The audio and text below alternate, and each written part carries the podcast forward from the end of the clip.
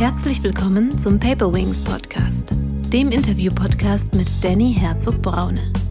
Danny hilft Führungskräften wirksamer zu führen, als Führungskräftetrainer, Visualisierungsexperte und Sparingspartner. Ohne Adaptivität, ohne Flexibilität im Denken und Handeln ist man heute wirklich K.O. Wenn wir jung sind, fragen wir uns immer, ja, was wollen meine Eltern und was erwartet die Gesellschaft und was erwartet Greti und Pleti von mir und später schauen wir dann auf LinkedIn und Instagram und was weiß ich, was die Welt so macht und denken, oh Gott, ich bin schon wieder nicht irgendwie an der richtigen Stelle.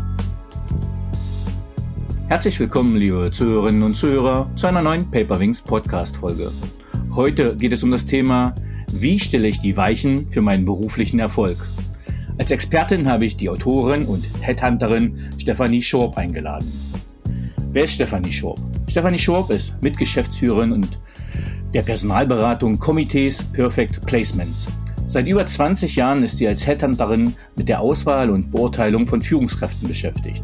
Ihren Ansporn, Leadership und Management für morgen zu entwickeln, nutzt Stefanie auch als Zen Leadership Trainerin und für die Beratungsplattform Philosophy Meets Management. Zu ihrem Buch Persönlichkeit macht Karriere, so stellen sie die Weichen für ihren eigenen beruflichen Erfolg. Nicht mehr ein höher, schneller, weiter zeichnet Karriere heute aus, sondern ein Weg, der zur individuellen Persönlichkeit passt. Die Top-Headhunterin Stefanie Schorb hat schon unzählige Top-ManagerInnen vermittelt. Basierend auf ihrer Erfahrung kann sie sagen, es gibt bestimmte Faktoren, wie jeder genau den passenden Job für sich finden kann. Denn Karriere und ein erfülltes Berufsleben passieren nicht einfach. Wir sind alle selbst dazu in der Lage, die Weichen dafür zu stellen.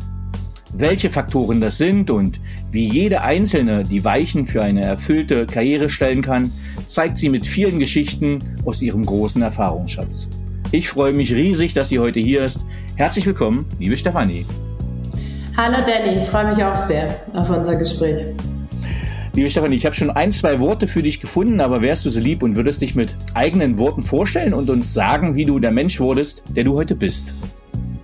Wow, ja, das versuche ich jetzt mal in äh, ein paar wenigen Sätzen ähm, zu erzählen. Ja, ich bin noch 49, ich bin Münchnerin, ähm, dort geboren und aufgewachsen bis Anfang 20 dann hat es mich nach Berlin verschlagen, dort habe ich studiert und meine ganzen ersten Jobs äh, von dort gemacht. Dann ging es über London nach Stuttgart und ähm, vor einigen Jahren bin ich wieder zurück in die Heimat gekommen. Vielleicht das so von der äh, Lokalisation. Ich bin sehr wohl behütet und ähm, äh, aufgewachsen hier. Es fehlte erstmal an nichts. Ähm, ein einschneidendes Erlebnis und äh, ich spreche in meinem Buch auch von Weichenstellungen, äh, war, als mein Vater mit Mitte 40 sehr schwer erkrankte und an Krebs dann auch verstarb. Da hat sich sehr, sehr viel geändert. Ich war damals 16 und äh, das hat mich tiefgreifend und nachhaltig äh, beeinflusst. Denn ich habe irgendwie so gemerkt, ähm, ja, es ist doch nicht so richtig Verlass auf irgendwas und irgendjemand. Man muss ähm, selber gucken, wie man klarkommt und ähm, das hat mich sehr geprägt. Ich wollte immer Medizinerin eigentlich werden und bin dann über Umwege aber doch zur Psychologie gekommen ähm, und habe dann über mehrere Praktika, aber vor allem ein äh, sehr langes bei Daimler, damals bei der Dienstleistungstochter von Daimler, meine Leidenschaft so für das HR-Management und Recruiting und ähm, für Personalbeurteilung, Assessment und sowas gefunden. Das fand ich ganz sehr spannend und bin da eingetaucht. Und ich sage immer, wenn äh, Menschen mich fragen, ähm, äh, ja, was machen Sie eigentlich so beruflich? Und so sage ich, ja, eigentlich mache ich seit 20 Jahren äh, weitestgehend das Gleiche, nur in sehr unterschiedlichen äh, Settings. Ich habe eben in einem Konzern bei Daimler begonnen. Ich bin dann in die Beratung, dann in den Mittelstand und ähm, jetzt seit ähm, ja, zwölf Jahren als äh, selbstständige Unternehmerin. Aber es hatte immer was damit zu tun, die richtigen Menschen an die richtigen Plätze zu bringen oder zu gucken, ähm, wer ist wo richtig. Ja, privat ähm, habe ich äh, Familie, eine Patchwork-Familie mit allen äh, Herausforderungen, die das so bietet, allem Schönen und äh, manchmal auch Schwierigen. Und ähm, Ja, lebe, wie gesagt, äh, jetzt wieder in München und ähm, habe durch meinen äh, Beruf auch ein unglaublich spannendes Umfeld und lerne jeden Tag durch die vielen Menschen, die ich treffe, immer wieder was Neues. Ja, wir haben, im, wir haben im Vorgespräch schon gesagt, wir haben ein, zwei Parallelen. Ich fand es jetzt auch nochmal interessant. Äh, München, auch eine meiner liebsten Städte, wo ich zehn Jahre lang äh, gewohnt habe, wohnen durfte, äh, wo ich auch immer mal wieder gerne bin. Tatsächlich der, das, das Thema Psychologie und worauf es auch ein bisschen in unserem Podcast ankommen wird, äh, der Umgang mit Menschen und Karrieren. Also ich habe morgen zum Beispiel noch gerade ein Coaching-Vorbereitung auf dem Assessment Center, habe selber schon immer welche durchlaufen und du bist schon Expertin dafür. Deswegen freue ich mich ganz ganz sehr, dass du quasi hier bist und auch ein bisschen Insights geben kannst, aber vor allem bist du ja Headhunterin. Ähm, ja, was motiviert dich und was treibt dich dabei an? Also motivieren nicht nur fürs Headhunting, sondern generell im Leben. Ich fasse es mal ein bisschen weiter, ist, äh, ich gestalte total gern. Ich mache es gern besser und schöner. Ich äh, will es wirklich, also es hat einerseits auch was Ästhetisches, ich mache gern Orte schöner, aber ich mache auch gerne äh, Unternehmen besser und äh, Jobs besser. Und das ist halt oft, wenn man, äh, wenn man da die richtigen Menschen hinsetzt, nicht einfach irgendeinen, der vielleicht formal die Kriterien erfüllt oder der Lebenslauf. Also es gibt viele Leute, die können die Jobs, für die sie gesucht werden, aber sie sind trotzdem nicht immer die richtigen. So, das, das motiviert mich.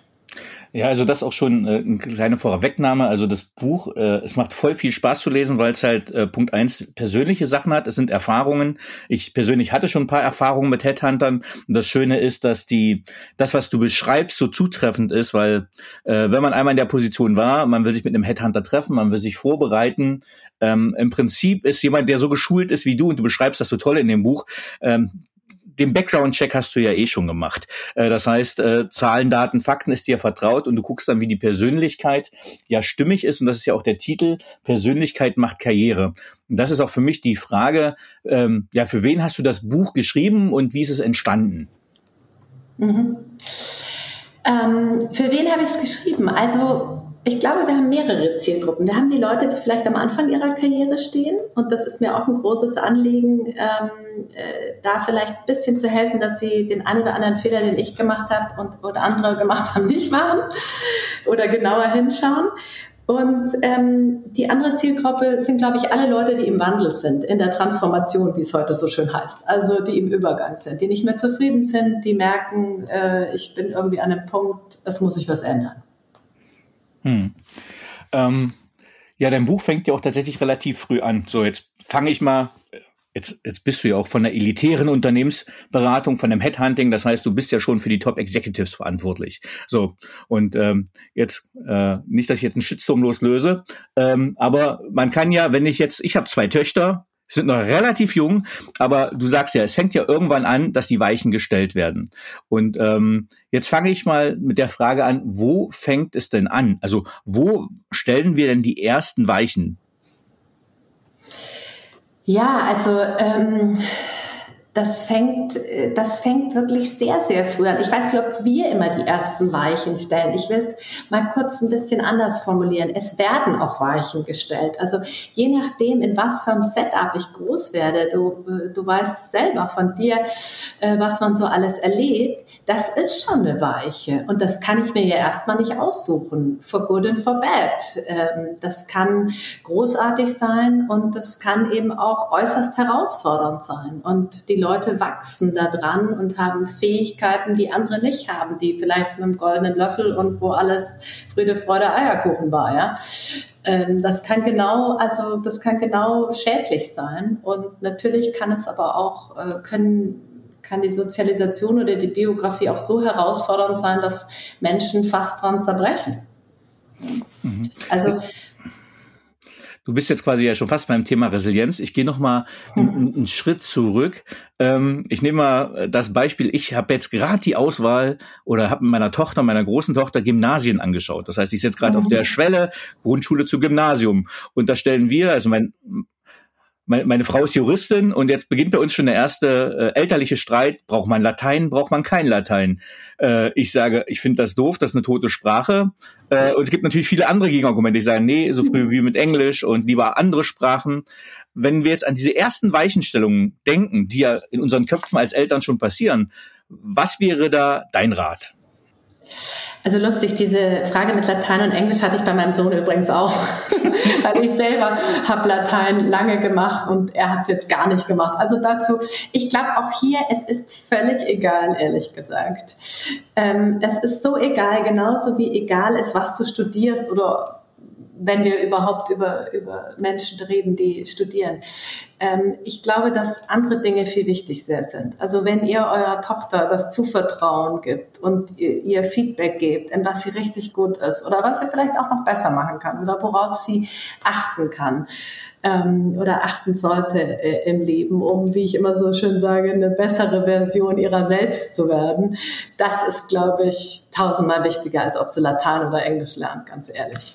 Ja, jetzt habe ich Beides ja so, hat Vorteile.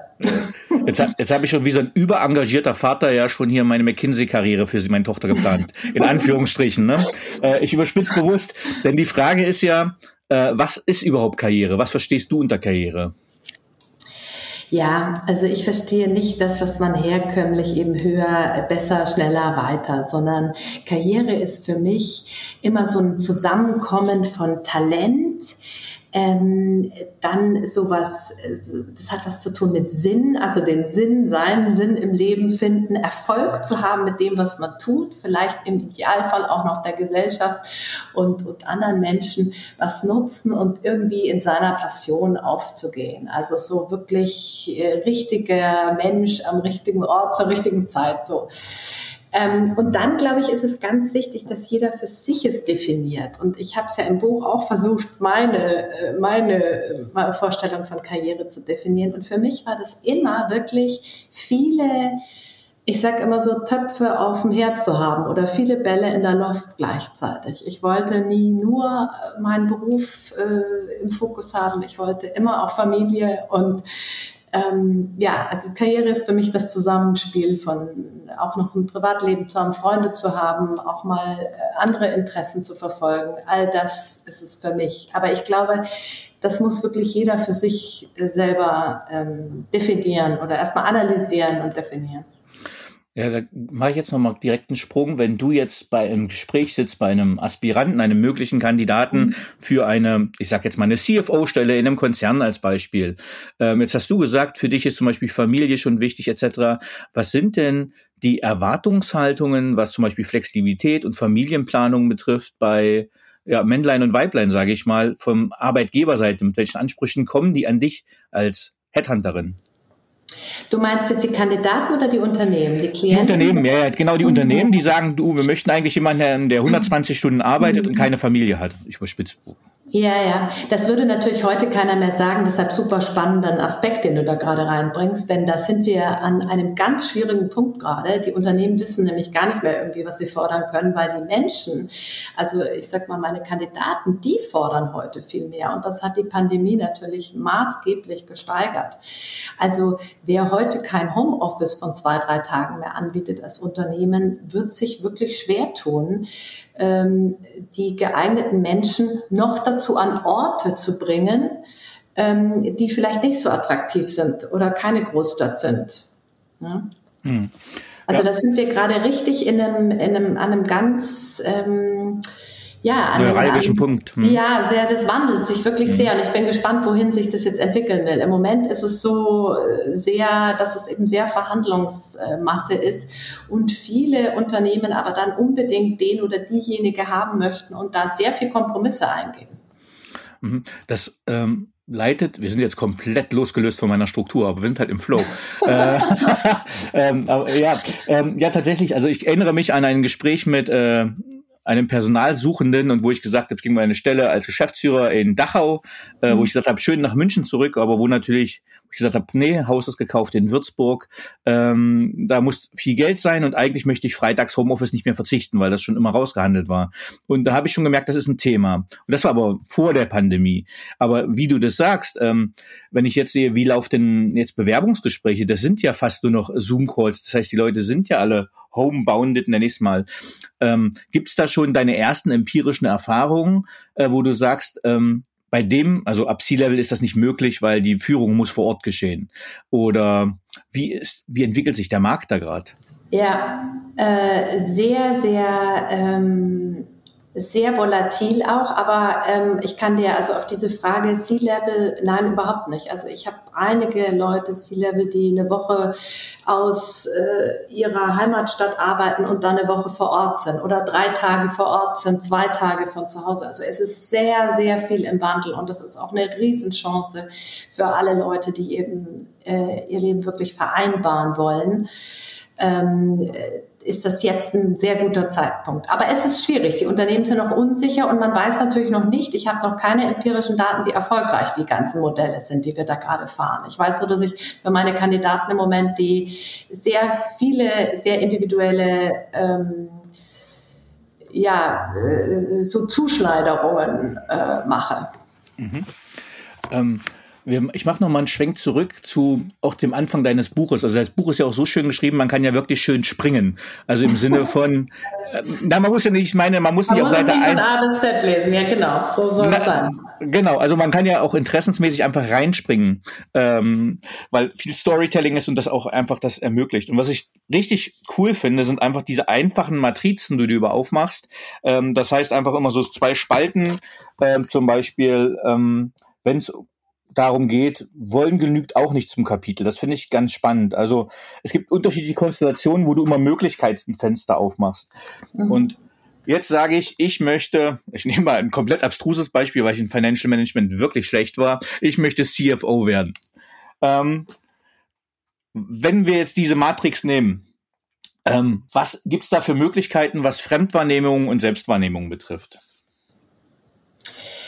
Naja, also wenn du noch nie mit Finanzen bis jetzt zu tun hattest, dann wird es natürlich ein bisschen schwierig. da, da hoffen wir mal, dass ein Lebenslauf irgendwas hergibt, dass du äh, doch irgendwie ein Finanzgenie bist oder schon Controlling gemacht hast oder so. Sonst ist es wirklich sehr weit weg. Ähm, aber das wäre schon wichtig. Also die, die Skills, die Fachlichkeit, ähm, dass du das kannst, das ist ganz entscheidend. Mhm. Ob du dann der Richtige für den Job bist und die Herausforderung, die der Kunde gerade dabei bei sich hat und auch die Persönlichkeit, die er da braucht, das werden wir dann eben rausfinden. Aber die fachlichen Skills musst du haben. Und mhm. je höher man kommt, umso mehr werden die ja auch vorausgesetzt. Da wird dann ja auch nicht mehr überprüft. Wir machen ja dann keine Tests. Ähm. es gibt auch keine, äh, oft auch auf ganz hohem Level gibt es ja auch keine Fallstudien mehr oder keine, keine Assessment Center Tests, war früher so Postkörper oder was wir so gemacht haben, bei so Einstiegsjobs. Ne? Ja, genau. Ich sowas noch machen. Ich hatte letztens äh, Gudrun Happig, die ist äh, C-Level-Beraterin mhm. im Podcast, ähm, und die hat etwas Interessantes gesagt, was ich auch fand. Ähm, naja, wenn man ein, ein C-Level holt, dann hat er ja oft eine Mannschaft aufgebaut. Hat, also der hat eigentlich ja die Erfolge nicht allein heimgebracht, sondern er hat sich ein Team um sich geschart oder aufgebaut, wenn er erfolgreich ist, das ihn gestärkt hat. Ähm, und wenn jetzt jemand in den Wechsel geht, in den Wandel geht, ähm, mhm. wie kriegst du quasi raus, war das Teamleistung, war er das? Ähm, kann er überhaupt in, passt er überhaupt ins Unternehmen? Also wie machst du mhm. diesen, diesen, dieses Cultural Feeling, diesen Cultural Fitness Test? Ja, das ist natürlich mit das Schwierigste, weil für den Cultural Test muss ich ja den Kunden auch gut kennen. Mhm. Und ähm, das, was der Kunde mir erzählt, ist ja sicherlich sehr viel Richtiges, ähm, aber eben auch eine Selbstsicht. Ne? Und das ist ja immer wichtig, dass ich nochmal den Filter drauflege ähm, weil wir alle, und äh, da, da kann man, glaube ich, niemanden ausnehmen, haben ja eben eine Sicht von uns, die äh, nicht immer leider dem entspricht, wie die anderen uns sehen. Also das ist, glaube ich, wirklich immer wichtig, da die Perspektive zu wechseln und abzugleichen, was braucht der Kunde jetzt, was hat er mir gesagt, ja, aber ist es auch wirklich, braucht er nicht doch jemanden, der da mehr aufräumt, als er vielleicht sich wünscht? Also mhm. ich muss immer wieder, ich muss immer abwägen. Du hast aber noch einen anderen Aspekt reingebracht, den ich auch sehr spannend finde, nämlich ähm, war das Teamleistung oder kann der das wirklich selber? Mhm. Ähm, da muss man ja sagen, wenn jemand in der Lage ist, Teams zusammenzustellen, die ihn stärken, die auch vielleicht kompensieren das, was er nicht so gut kann, mhm. dann ist es ja eine Riesenleistung, weil dann habe ich die Selbstreflexion und ich weiß, ich weiß eben, was ich kann und was ich nicht so gut kann und ich weiß aber auch, wer mich ergänzt und halte das auch aus. Also viel schlimmer ist ja das, was wir früher viel mehr getroffen haben, so diese Kamsa und Siegte Typen, ich kann alles und äh, ich bin äh, King und ähm, nach mir äh, wird es auch nichts mehr Großes geben. Das ist ja viel gefährlicher, als äh, sehr bewusst sich äh, ein, ein tolles Team zusammenzustellen. Jetzt hast du ganz, ganz viele gute Punkte gesagt, die ich direkt mhm. aufnehmen möchte. Ähm, nämlich zuerst, also du hast gerade gesagt, äh, man muss Selbstreflexion haben. Ähm, davor hast du gesagt, Fachlichkeit wird vorausgesetzt. Ähm, was sind denn deiner Erfahrung nach die Anforderungen an Manager heute? Ja, die sind natürlich vielfältig, aber ich mache es jetzt mal ähm, so, wie wir äh, wo ich es im Buch auch gemacht habe. Natürlich, es sind so große Themen. Also ich sage immer, ohne Adaptivität, ohne Flexibilität im Denken und Handeln ist man heute wirklich KO, weil das sehen wir ja. Also äh, wir denken gerade, wir haben die eine Krise vielleicht den Höhepunkt jetzt hinter uns, dann kommt der nächste, ähm, dann kommt der, dann kommt Bei der uns nächste. Aufschlag. Hm. Genau, so. Und ähm, das ist ja so unberechenbar und da brauchen wir natürlich wirklich das, dass wir uns darauf immer wieder einstellen können. Also Adaption, dann, äh, du sagtest es vorhin auch schon, dieses Thema Resilienz, also Widerstandsfähigkeit, dass ich mich nicht von jedem äh, Mist umhauen lasse, ja, also Frustrationstoleranz, Resilienz, all das, dass ich immer wieder aufstehe. Ich sage immer, Erfolg ist einmal mehr, das hat nicht ich gesagt, das ein ähm, äh, sehr bekanntes Zitat, Erfolg ist einmal mehr aufstehen, als man hingefallen ist. Ich glaube, das ist einfach wichtig. War es immer und ist aber, sage ich mal, in, in, in so sehr unsicheren Zeiten noch wichtiger. Ähm, aber das sind eben alles so Persönlichkeitseigenschaften. Dann diese Neugier, das Interesse für andere Leute, sich eben selber nicht so wichtig nehmen, sondern zu gucken, was kann ich, wo bin ich richtig gut und wen brauche ich ähm, zum Beispiel für die Finanzen. Äh, wenn ich da nicht so gut aufgestellt bin. Wer kann das und wem macht das auch richtig Spaß? Ja? Also das, das finde ich einen ganz wichtigen Punkt, denn ähm, das merke ich manchmal bei so Leuten, die nach oben wollen, Karriere machen wollen. Da sage ich, ja, warum denn? Also was, was, was erwartet dich da oben oder was glaubst du dort zu finden, was du jetzt nicht hast? Äh, da gibt's ja gute Antworten drauf. Das, ich will ja gar nicht sagen, dass das nicht schön ist. Es gibt viele ähm, gute Antworten darauf, ja. Ähm, was ich am meisten höre, ist übrigens Gestaltung. Sie wollen alle gestalten. Das finde ich immer ganz interessant. Das habe ich, höre ich zu hundertenfach. Also sie wollen aber, nach Hochwahl gestalten. Ja, aber äh, jetzt sagst du ja, wie äh, die meisten auch, äh, was du nicht mehr hören willst, ist äh, das, das Wort Ungeduld. aber ist Gestalten zulässig? Weil das finde ich ja zulässig eigentlich. Was denkst du das dazu? Das ist total zulässig. Vor allem, weißt du, für mich ist ganz wichtig, dass wenn mir die Leute sowas hinwerfen, diese Brocken, dass sie das dann unterfüttern. Mhm. Also gestalten, was heißt das? Für dich heißt wahrscheinlich gestalten was anderes als für mich. Also ich will immer das Futter dahinter. Ich will mhm. wissen, was, was heißt das für dich? Und nicht einfach, weil gestalten oder digital, Transformation, wir leben ja nur noch mit so Buzzwords. Ne? Ja. Ähm, ist denn Gestaltungsfreude und Wille deiner Erfahrung nach auch gewünscht immer? Ähm, das ist eine sehr gute Frage. Ich würde sagen, offiziell würden alle Leute sagen, dass das äh, gewünscht ist. Inoffiziell erlebt man natürlich, wenn man sich anschaut, wer scheitert oder wann scheitert jemand, dann kann das ein ein Punkt kann sein, dass ich zu viel gestalten wollte, ja, dass ich oder zu schnell die Leute überfordert habe, dass ich dahin kam und gedacht habe, so jetzt machen wir mal Tabula Rasa und dann äh, ist das kann das kann das äh, Scheitern verursachen.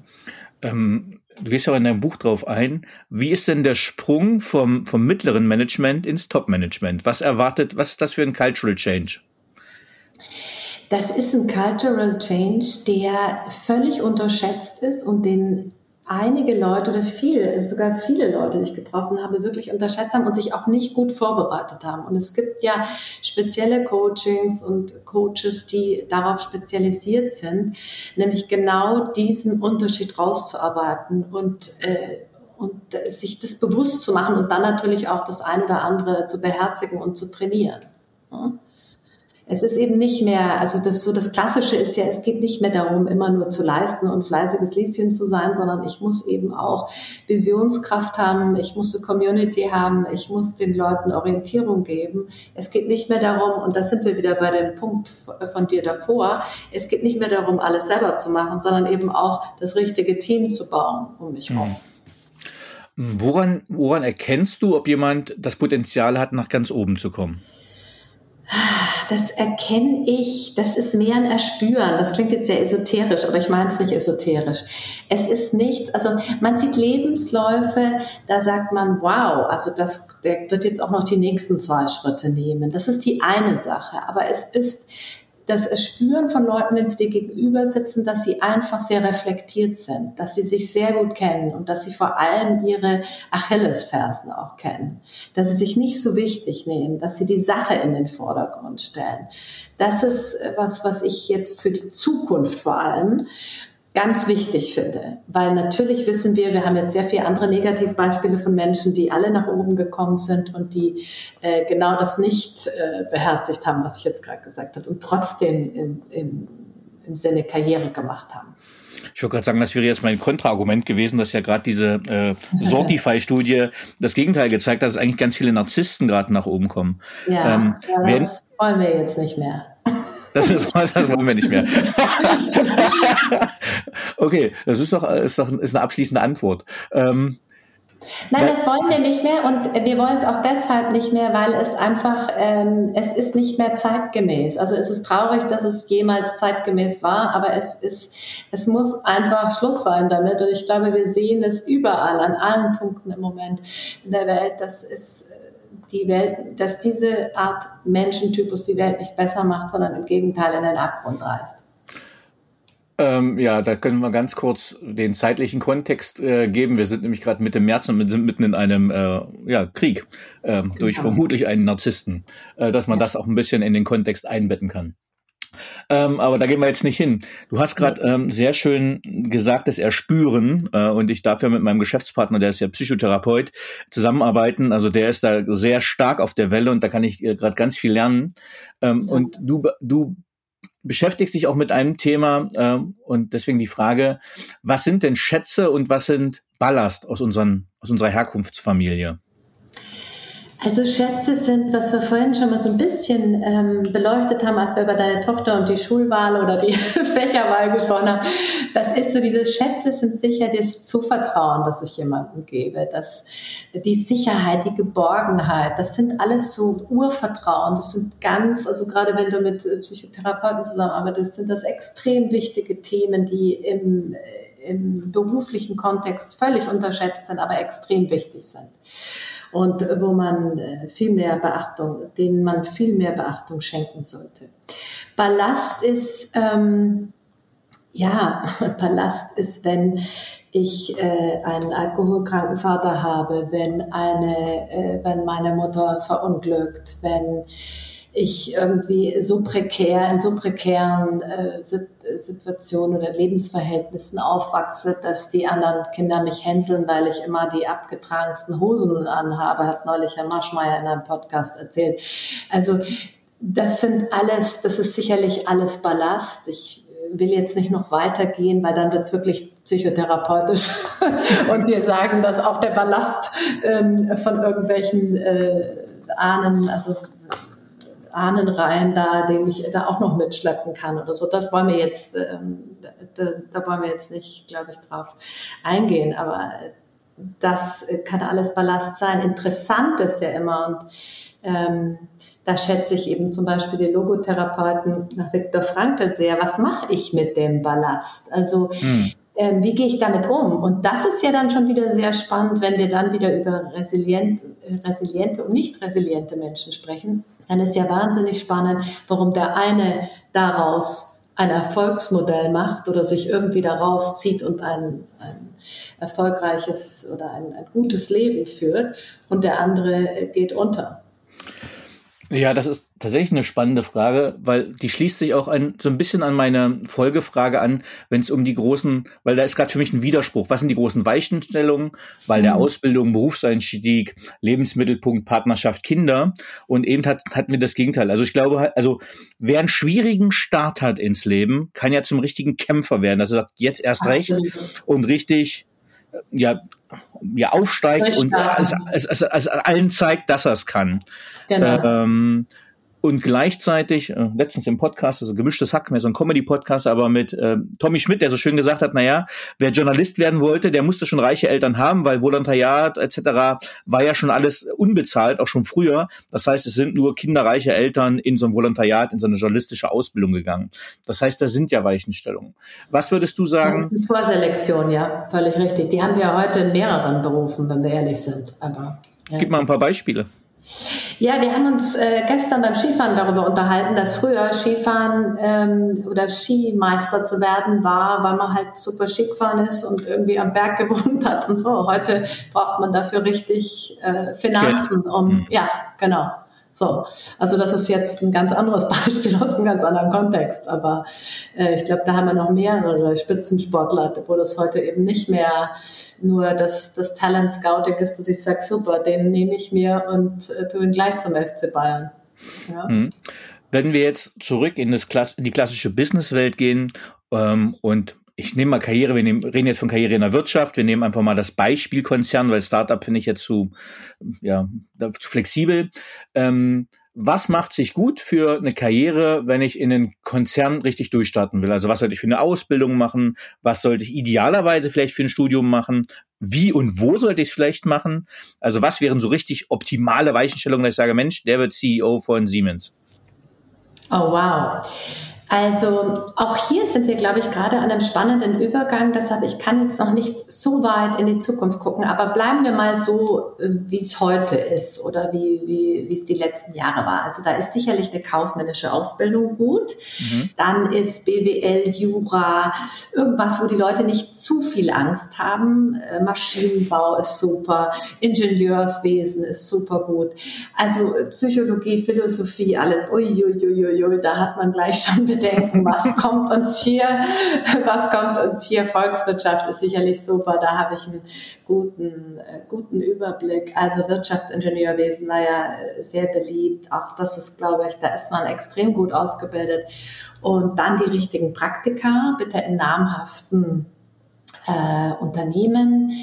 Äh, namhafter Mittelstand oder eben auch schon Konzern. Und dann ist doch sehr, finde ich immer wieder ganz spannend, ist so dieser Vorstandsassistent oder die Vorstandsassistentin ist ein super Einstieg.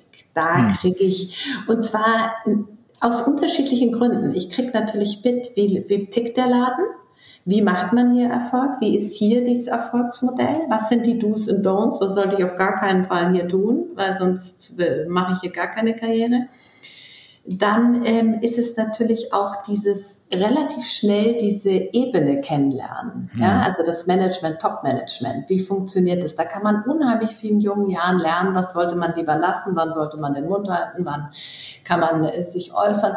Und so weiter und so weiter. Also das ist ein guter Einstieg. Und dann brauche ich natürlich, weil es ist ja immer multifaktoriell, die richtigen Leute, die mich fördern. Also ich brauche dann wirklich den Vorstand, der sagt, Mensch, der äh, Danny, das ist ein super Typ. Den setze ich jetzt mal als nächstes, nachdem er drei Jahre äh, Assistent bei mir war, setze ich den in die Abteilung so und so. Das ist eine wichtige Abteilung, da kriegt er ein Team und dann läuft das. Dann tue ich ihn in die Nachwuchsprogramme und so. Das, das war und ist auch heute noch einer der Wege, die funktionieren. Mhm. Ähm, du hast vorhin den wichtigen Punkt gesagt, dass ich äh, sehr selbstreflektiert sein sollte. Ähm, wie sollte ich dich, mich denn mit meiner Persönlichkeit auseinandersetzen? Ja, also äh, dauerhaft erstmal ist, ist die Antwort. Also das ist kein, ich setze mich jetzt heute mal hin und äh, mache so eine Strichliste, was gefällt mir, was gefällt mir nicht, sondern das ist ein Prozess. Also das ist einfach, ich, ich sage jetzt nicht lebenslang, klingt so dramatisch, aber es ist ein, ein, ein nicht abgeschlossener Prozess, sich damit zu beschäftigen. Ähm, und es hat viel mit, hat wir jetzt heute auch schon mehrfach Selbstreflexion, es hat aber auch viel mit Gesprächen zu tun, mit Feedback, sich einzuholen, wie wirklich Äh, was denkst du über mich? Wann, was hat dir da gut gefallen? Wo würdest du mich sehen? Äh, mit welchen, von welchen Kunden oder Unternehmensumfeldern sollte ich vielleicht besser die Finger weglassen? Also es hat sehr viel auch mit Austausch mit anderen zu tun. Mhm. Ähm, Im Vorgespräch war ich kurz mal verdutzt, weil ich gerade so eine Nachricht von jemandem Bekanntes gekriegt habe, der dem progressiv geraten wollte, die Stelle zu wechseln. Ähm, mhm. Und du hast so einen schönen Satz in deinem, in deinem Buch, You are hired for your skills. And fired for your personality. Was mhm. verbirgt sich dahinter? Naja, das, was wir auch so ein bisschen schon äh, hatten. Also du wirst ähm, geholt im Unternehmen, weil du eine gewisse Fachlichkeit mitbringst, weil du Erfahrungen hast in einem Gebiet, was der Kunde sagt, Mensch, super, oder in einem Unternehmen, in einem Umfeld, wo der Kunde sagt, super, genau das brauche ich jetzt. Den brauche ich, weil der hat das schon gemacht. Das ist ja eh immer so ein bisschen der Frust manchmal für uns, wenn wir ein bisschen kreativ sein wollen. Und eigentlich will der Kunde aber genau den, der das alles schon gemacht hat. Am besten im Wettbewerb Wettbewerbsunternehmen. Ja, wo wir sagen, schade, nimm doch mal jemanden aus einer ganz anderen Branche. Und da gibt es auch immer mehr Kunden, die das machen. Aber das sind diese Skills, die Erfahrungen, wegen derer du angestellt wirst oder eingestellt wirst die Leute gefeuert, sage ich jetzt mal äh, böse, werden sie, weil irgendwas nicht passt. Also sie sind zu aufmüpfig, sie sind zu eitel, sie wissen zu viel, sie sind zu nervig, sie sind vielleicht zu schnell, sie überfordern die Organisation und das hat ja dann doch alles viel mehr mit der Persönlichkeit zu tun und nicht mit, den, was ich, mit dem, was ich kann. Mhm. Jetzt kann es ja sein, dass genau diese Persönlichkeiten jetzt rausgehen aus dem Unternehmen, äh, zu, bei dir anrufen. Ich meine, im Idealfall ist es ja, glaube ich, bei dir andersrum, dass äh, genau. äh, der Arbeits, dass der sucht, der jemanden sucht ähm, und nicht, dass ein Arbeitssuchender bei dir antritt. Ähm, aber nichtsdestotrotz, vielleicht kommt jetzt einer, der interessiert ist, der einfach gerade in dieser Phase steckt, wo er merkt, hm, ich bin gerade im Wandel, irgendwie äh, der Ast, auf dem ich sitze, an dem wird gerade gesägt und der dann auch bereit und offen ist für solche Gespräche. Ähm, wie würdest du dann als äh, Kennerin sagen, na ja, ähm, Mensch, der ist jetzt einfach dem Vorstand zu nahe kommen, weil er zu erfolgreich war und eigentlich ist das ein Top-Performer, den kann ich super äh, ins nächste Unternehmen bringen mit gutem Gewissen oder aber nee, das ist schon ein aufmüpfiger Narzisst oder wie auch immer. Also Narzissten wollen wir ja nicht, haben wir gesagt. Genau. Sind wir uns einig. Ne? Die, die tun wir aussortieren. Ähm, wenngleich du auch zu Recht gesagt hast, ähm, es gibt viele davon. Und ähm, es ist, glaube ich, auch so ein Zeitalter, wo man das auch viel Narzisstisches gefragt ist. Aber das ist ein anderes Thema. Ähm, ja, also ich sag mal so, nehmen wir mal den selbstbewussten, äh, sehr selbstbewussten äh, mutigen Menschen, der ist vielleicht eben zu mutig und zu aufmüpfig für das eine Umfeld. Aber vielleicht habe ich an der anderen Stelle einen Kunden, der sagt, und ich brauche hier einen, der mal Licht ins Dunkel bringt, der mal die Lampe darauf hält, der mal sagt, Leute, hier ist, haben wir Felder, in denen müssen wir, an denen müssen wir arbeiten. Mhm. Und dann ist der in einem anderen Umfeld genau der Richtige. Ähm, ob er und trotzdem, ich muss noch mal einhaken, ist, glaube ich, wichtig, dass wenn einem sowas passiert und vor allem, wenn einem häufiger sowas passiert, also ich treffe immer wieder Menschen, denen ist das nicht nur einmal passiert, dass man sie unbedingt irgendwo weghaben wollte, wie auch immer man das dann gemacht hat, mal eleganter, mal weniger elegant, dann sollte man sich natürlich schon auch selber fragen, hm, was hat das mit mir zu tun? Und auch da wäre wieder gut, mit jemandem, mit einem Berater seines Vertrauens mal in, in Medias Res zu gehen, weil ähm, wahrscheinlich hatte man einfach auch nur Pech und ist auf die falschen Leute gestoßen, aber irgendwas Wahres oder irgendwas lernen kann man sicherlich auch daraus. Ja, ich hatte letztens, das ist ein schönes Beispiel, ich hatte letztens ein Coaching, einen Workshop zur Kommunikation. Äh, und da galt eine Person schon als besonders ähm, herausfordernd und schwierig, äh, war sogar auch bei der Bundeswehr äh, war sehr dominant, äh, eine Frau war sehr dominant und durchsetzungsstark und ich habe so ein Roleplay gemacht, ein Elevator Pitch, wo man die vorgesetzte Führungskraft im Fahrstuhl trifft. Und in diesem Rollenspiel ist diese Person, diese fiktive Führungsfigur so angegangen, dass ich als äh, selber Militär echt geschluckt habe, ne? wo ich gesagt habe, also ich weiß schon, warum du jetzt in einem extra Büro sitzt. Also, aber da ist, also das, was du sagst, ne, Selbstbild, Fremdbild ging da so weit auseinander, gesagt, das kann ich doch machen. Ich kann doch so mit der Person reden. Ich kenne dich ja schon seit zehn Jahren, sag ich, weiß nicht. Es gibt auch einen Unterschied zwischen Höflichkeit und äh, Form. Und äh, ja, also ich glaube, da geht wirklich dann Selbstbild und Fremdbild einfach manchmal auseinander. Ja. Ähm, wir haben über Karriere gesprochen und unter, unter, unterschiedliche Typen. Was würdest du sagen, welche unterschiedliche Karrieretypen gibt es? Naja, es gibt die Leute, die sich ja schon immer vorgenommen haben, Karriere äh, machen zu wollen. Ne? Also diese ganz karrierewilligen, die sehr ehrgeizigen. Und die sind natürlich manchmal auch so ein bisschen unangenehm. Ich glaube, jeder von uns kennt äh, solche Leute, weil sie sind ja oft unangenehm, nicht weil sie für sich Karriere machen wollen, sondern weil sie es ja auch manchmal auf Kosten anderer machen oder so ellenbogenmäßig kommen. Mhm. Äh, hier komme ich. Ähm, so, dann gibt's die Leute, die ich unterscheide auch immer zwischen ähm, inhaltlich oder statusmotiviert. Also den, den ich jetzt gerade äh, beschrieben habe, den würde ich eher so statusmotiviert. Den oder die, bitte. Also keine, ähm, kein, keine Geschlechter. Ähm, dann gibt's die Leute, die ähm, eher so beiläufig Karriere machen, also die es gar nicht vorhatten, aber die eben so eine Passion haben oder irgendwie so ein Talent und dann wirklich entdeckt werden und gepusht werden. Man sagt, mein Gott, das ist ja Wahnsinn, ja. Also den, den oder die brauchen wir da unbedingt. Also so beiläufig, zufällig. Und die sind oft sehr inhaltlich motiviert. Die wollen mhm. einfach diese Sache machen. Die sind begeistert für das, was sie tun. Und es kann ein, ein Schreiner genauso sein, der den perfekten Schrank da zimmert wie ein Manager. Ja? Mhm. Ähm, du, du wolltest jetzt der Frage aus dem Weg gehen und hast sie damit provoziert. ähm, ähm, ja, äh, ja, ich äh, krieg zwar immer Ärger mit meiner äh, guten Bekannten Sigi Lieb, mit der ich auch schon Podcast gemacht habe, wenn ich äh, gesellschaftliche äh, Geschlechterdifferenzierungen machen möchte. Mhm. Ähm, ich bereite aber jetzt gerade die nächsten Podcast-Folge vor, die heißen wird, äh, warum brauchen wir mehr feminine Führung? Ähm, und das würde mich ja trotzdem interessieren, wenn du nach Leuten suchst, natürlich offiziell suchst du keine Geschlechterbilder, aber gibt es unterschiedlich in deiner Erfahrung, wie weibliche und männliche Führungskräfte führen und gibt es da inoffiziell auch Präferenzen, die dann geäußert werden?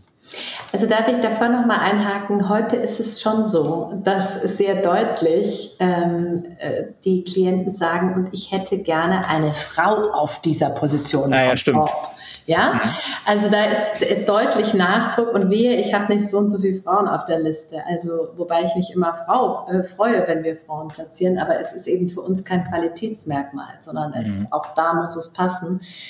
Äh, wir haben mal eine Veranstaltung gemacht vor der Quote, die hieß Qualität statt Quote und das meinten wir auch so und das, meinen, das leben wir auch immer noch so. Ähm, deshalb ähm, sag mir noch mal kurz, was war der zweite Teil der Frage? Äh, Jetzt habe ich, bin ich so ausgeschwungen. Es gibt genau, es gibt die, die die Frage, ob es einen Unterschied gibt mhm. in deiner Erfahrung über feminine oder maskuline Führung in der Pauschalisierung natürlich. Ne? Nein, denn äh, ich kenne Männer, die durchaus feminine oder sage ich mal weibliche Anteile in ihrer Führung leben und ich kenne auch Frauen, die, du hattest ja gerade so ein schönes Beispiel, äh, sehr militärisch und sehr männlich und ähm, ja, also gar nichts, äh, gar nicht äh, die typischen weiblichen Eigenschaften vereinen. Ähm, natürlich sind wir, haben wir diese Stereotype im Kopf, wir haben den Bias, das wird ja jedes Mal, da gibt es Studien dazu.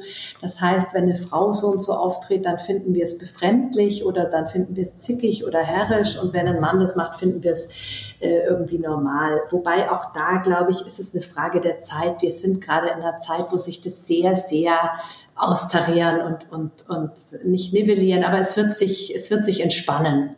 Mhm. Das ist meine äh, starke Hoffnung. Und ich glaube, man braucht beide Anteile. Äh, man muss ähm, diese typischen männlichen, man muss einen Fokus haben, man muss wissen, wohin man will. Und es ist trotzdem ähm, sehr gut, wenn man auch diese weiblichen Anteile hat, dass man eben einen Überblick hat, dass man guckt, geht es den Leuten gut, habe ich die alle noch an Bord? Und ich glaube, die Mischung macht's. Weder das eine Extrem noch das andere Extrem sind ein Erfolgsrezept. Mhm. Ähm, wir hatten eben mal über die Karrierewege und nun erfahre ich aber in meinem, ich sage mal, im Coaching-Alltag und mit denen, mit denen ich mich viel auseinandersetze, dass es immer mehr nicht zu diesen Brüchen kommt, aber zu diesem, ich sage mal, äh, Halt, wo man sagt, ey, jetzt habe ich mit, mit 18 habe ich angefangen, Gas zu geben. Mit 40 bin ich eigentlich da, wo ich äh, hin wollte und jetzt stelle ich aber eigentlich alles in Frage. Ähm, ja, in einem so Burn-on-Modus, sage ich mal, kurz vor dem. Burnout, nah am Burnout. Was, wie ist da deine Erfahrung? Kennst du solche mhm. Kandidaten? Und es geht auch so auf die Frage hin, was ist Karriere? Äh, wo will du mich überhaupt hin? Ist das empfehlenswert? Wie sind so deine Erfahrungen Menschen, die an so hm, nicht Sollbruchstellen, aber mhm. Krisenmomenten stehen? Doch, absolut. Also ich glaube, es ist wirklich auch eine Frage des Lebensalters und ich glaube, das kennen wir alle. Ich weiß nicht, du bist deutlich jünger als ich, also deshalb. Nicht ähm, deutlich, nicht deutlich. ähm, ich glaube, man hat so äh, zwischen 40 und 50 ist eine Zeit, wo man sich nochmal sagt, okay, bin ich wirklich auf dem, bin ich auf dem richtigen Track? Ist es mhm. das? Ist das jetzt schon alles? Ähm, äh, was soll das alles? Das ist so eine Sinnsuche, äh, wie Viktor Frankl das auch schön beschreibt.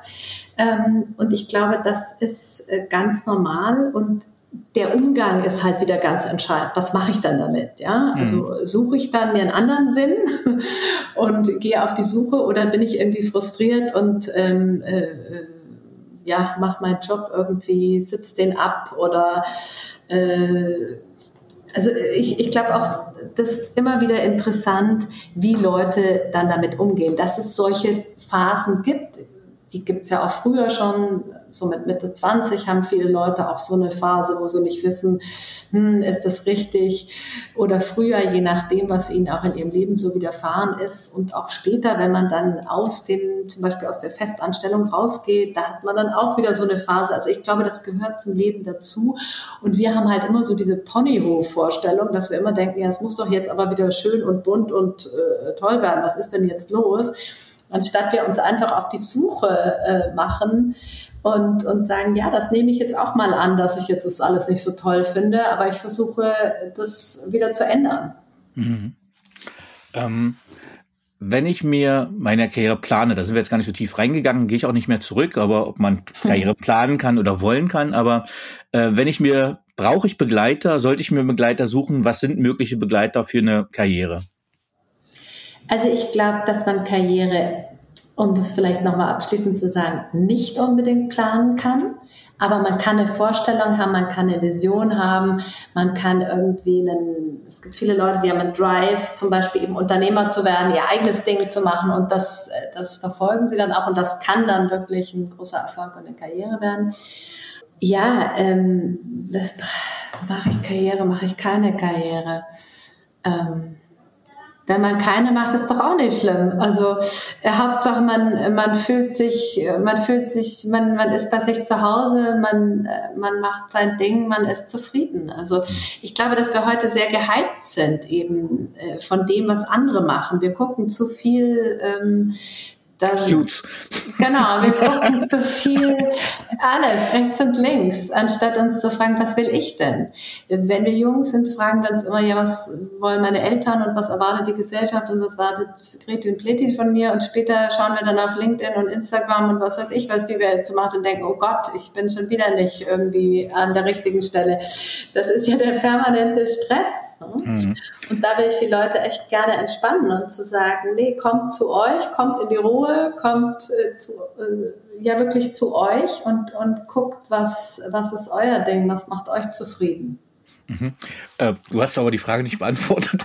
Ähm, die Frage war, äh, welche Karrierebegleiter gibt es quasi? Also wenn ich mir äh, wen suchen soll, ähm, äh, ja, gibt es da jemanden, ist da was sinnvoll? Ja, Karrierebegleiter, genau, das war's. Es sind immer zu viele Fragen und überall kann ich zu viel Information in einer Frage. Da ist meine Schuld, ich müsste so ein bisschen mir Notizen machen. Also Karrierebegleiter.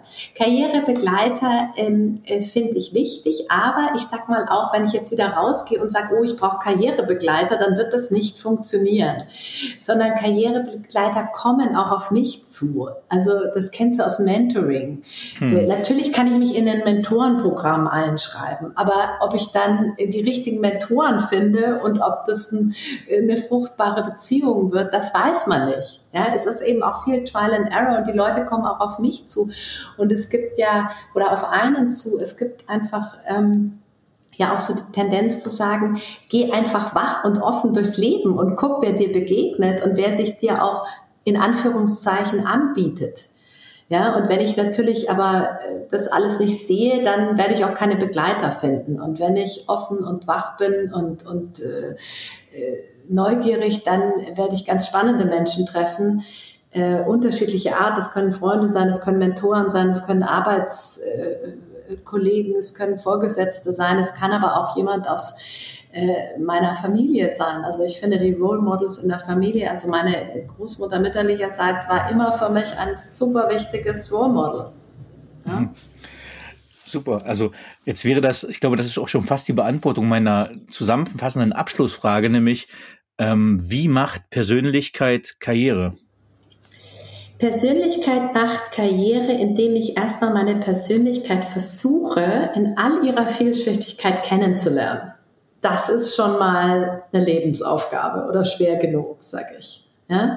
Sich immer wieder Facetten kennenlerne. Und ähm, das weißt du selber, da gibt's unterschiedlichste Methoden. Wir reden jetzt nicht von den banalen Methoden, in ein Assessment Center zu gehen und irgendwelche Persönlichkeitstests zu machen, sondern das Leben bietet mir ja so viel andere Möglichkeiten, mich kennenzulernen ja, durch all die Herausforderungen, die es mir stellt. Also ich finde Kinder zum Beispiel sind eine super, ein super Feedbackgeber, ein super, eine, ein, ein super Modell oder ein, ein Instrument auch, um, um sich besser kennenzulernen. Weil keiner gibt so ähm, wahres und auch ungeschütztes und zum Teil auch brutales Feedback. Ja, stimmt.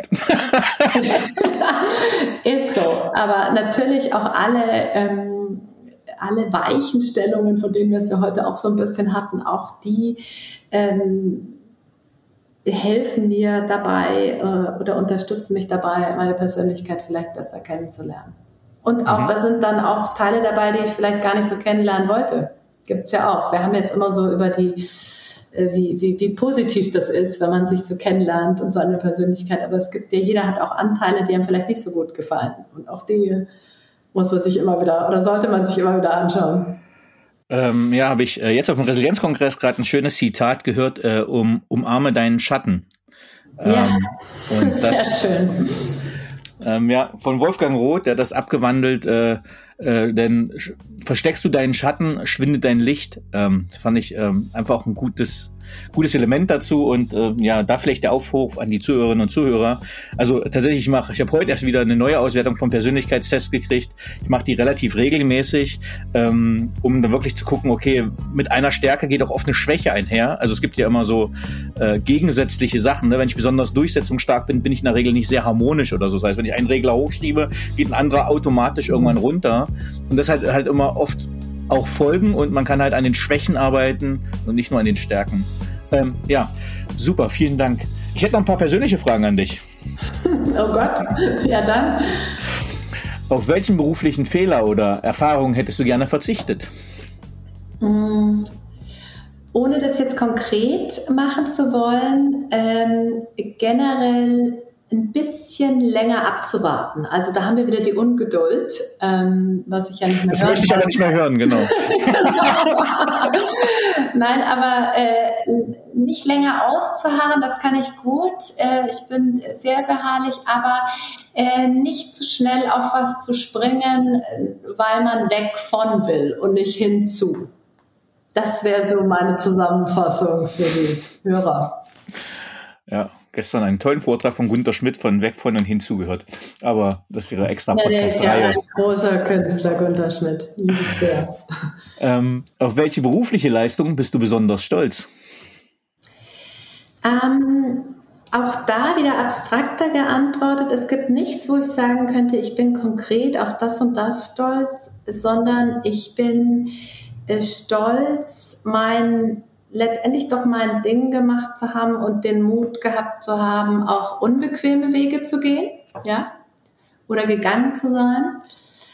Ähm, Ja, und was ich vorhin schon so ein bisschen sagte, wie ich Erfolg und Karriere für mich definiere, viele Dinge zu vereinen, ähm, gleichzeitig. Nicht hintereinander.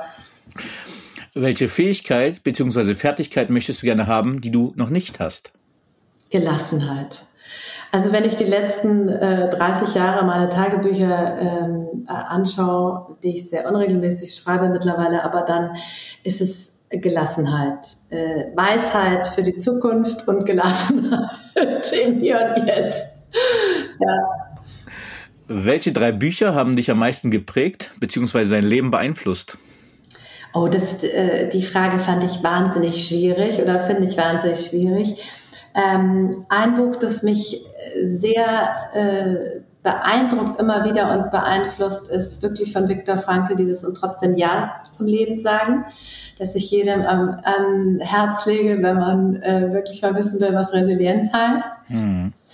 Ähm, und ansonsten sind es wirklich immer so Fragmente. Es gibt ein tolles Buch von Helene Deutsch, Selbstkonfrontation, das hat mich auch äh, nachhaltig beeindruckt, ähm, wo ich es schon vor vielen, vielen Jahren gelesen habe. Aber das, ich, ich könnte, ich habe wirklich äh, überlegt, aber ich habe sonst kein Buch, wo ich sage, das ist das Buch der Bücher, sondern es gibt tolle Fragmente aus unterschiedlichen Büchern, oder die mich beeinflusst haben.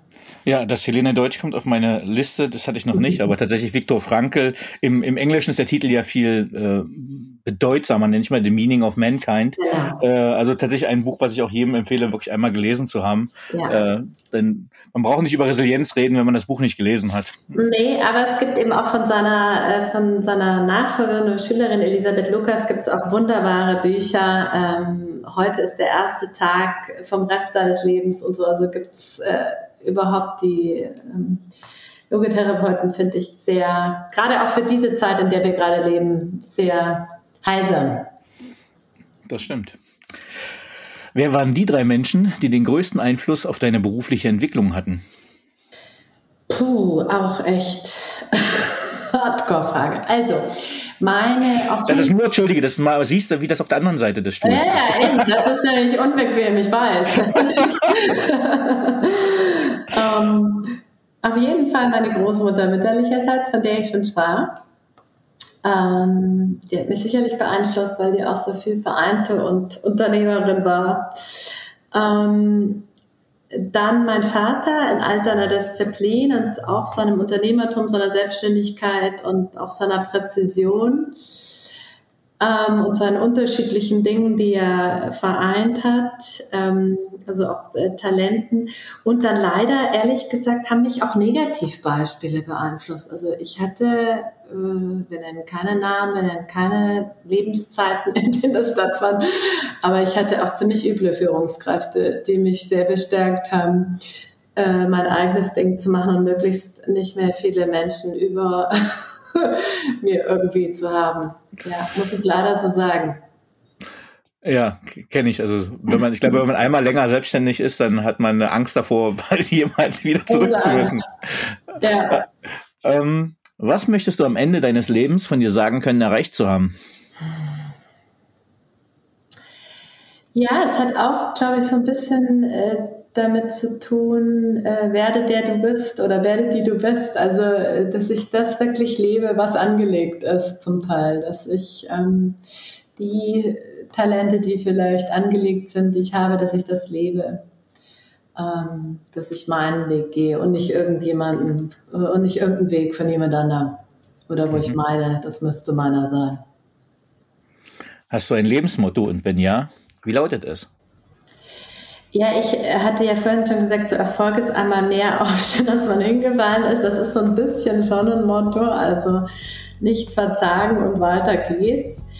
Aber ich finde, auch da hat Viktor Frankl wunderbare, äh, wunderbare Motti und ähm, eins ist so, es ist das Leben, das uns die Fragen stellt und nicht wir stellen die Fragen ans Leben. Äh, das finde ich ein sehr schönes äh, Motto.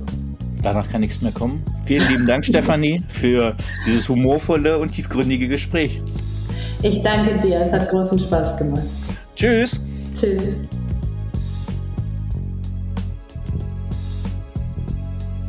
So, liebe Zuhörerinnen und Zuhörer, ich hoffe, Ihnen hat dieser Podcast gefallen. Wenn er Ihnen gefallen hat, hinterlassen Sie gerne ein Abo, eine positive Bewertung und empfehlen Sie diesen Podcast weiter. Bleiben Sie gesund. Mit besten Grüßen, Ihr Danny Herzog Braune.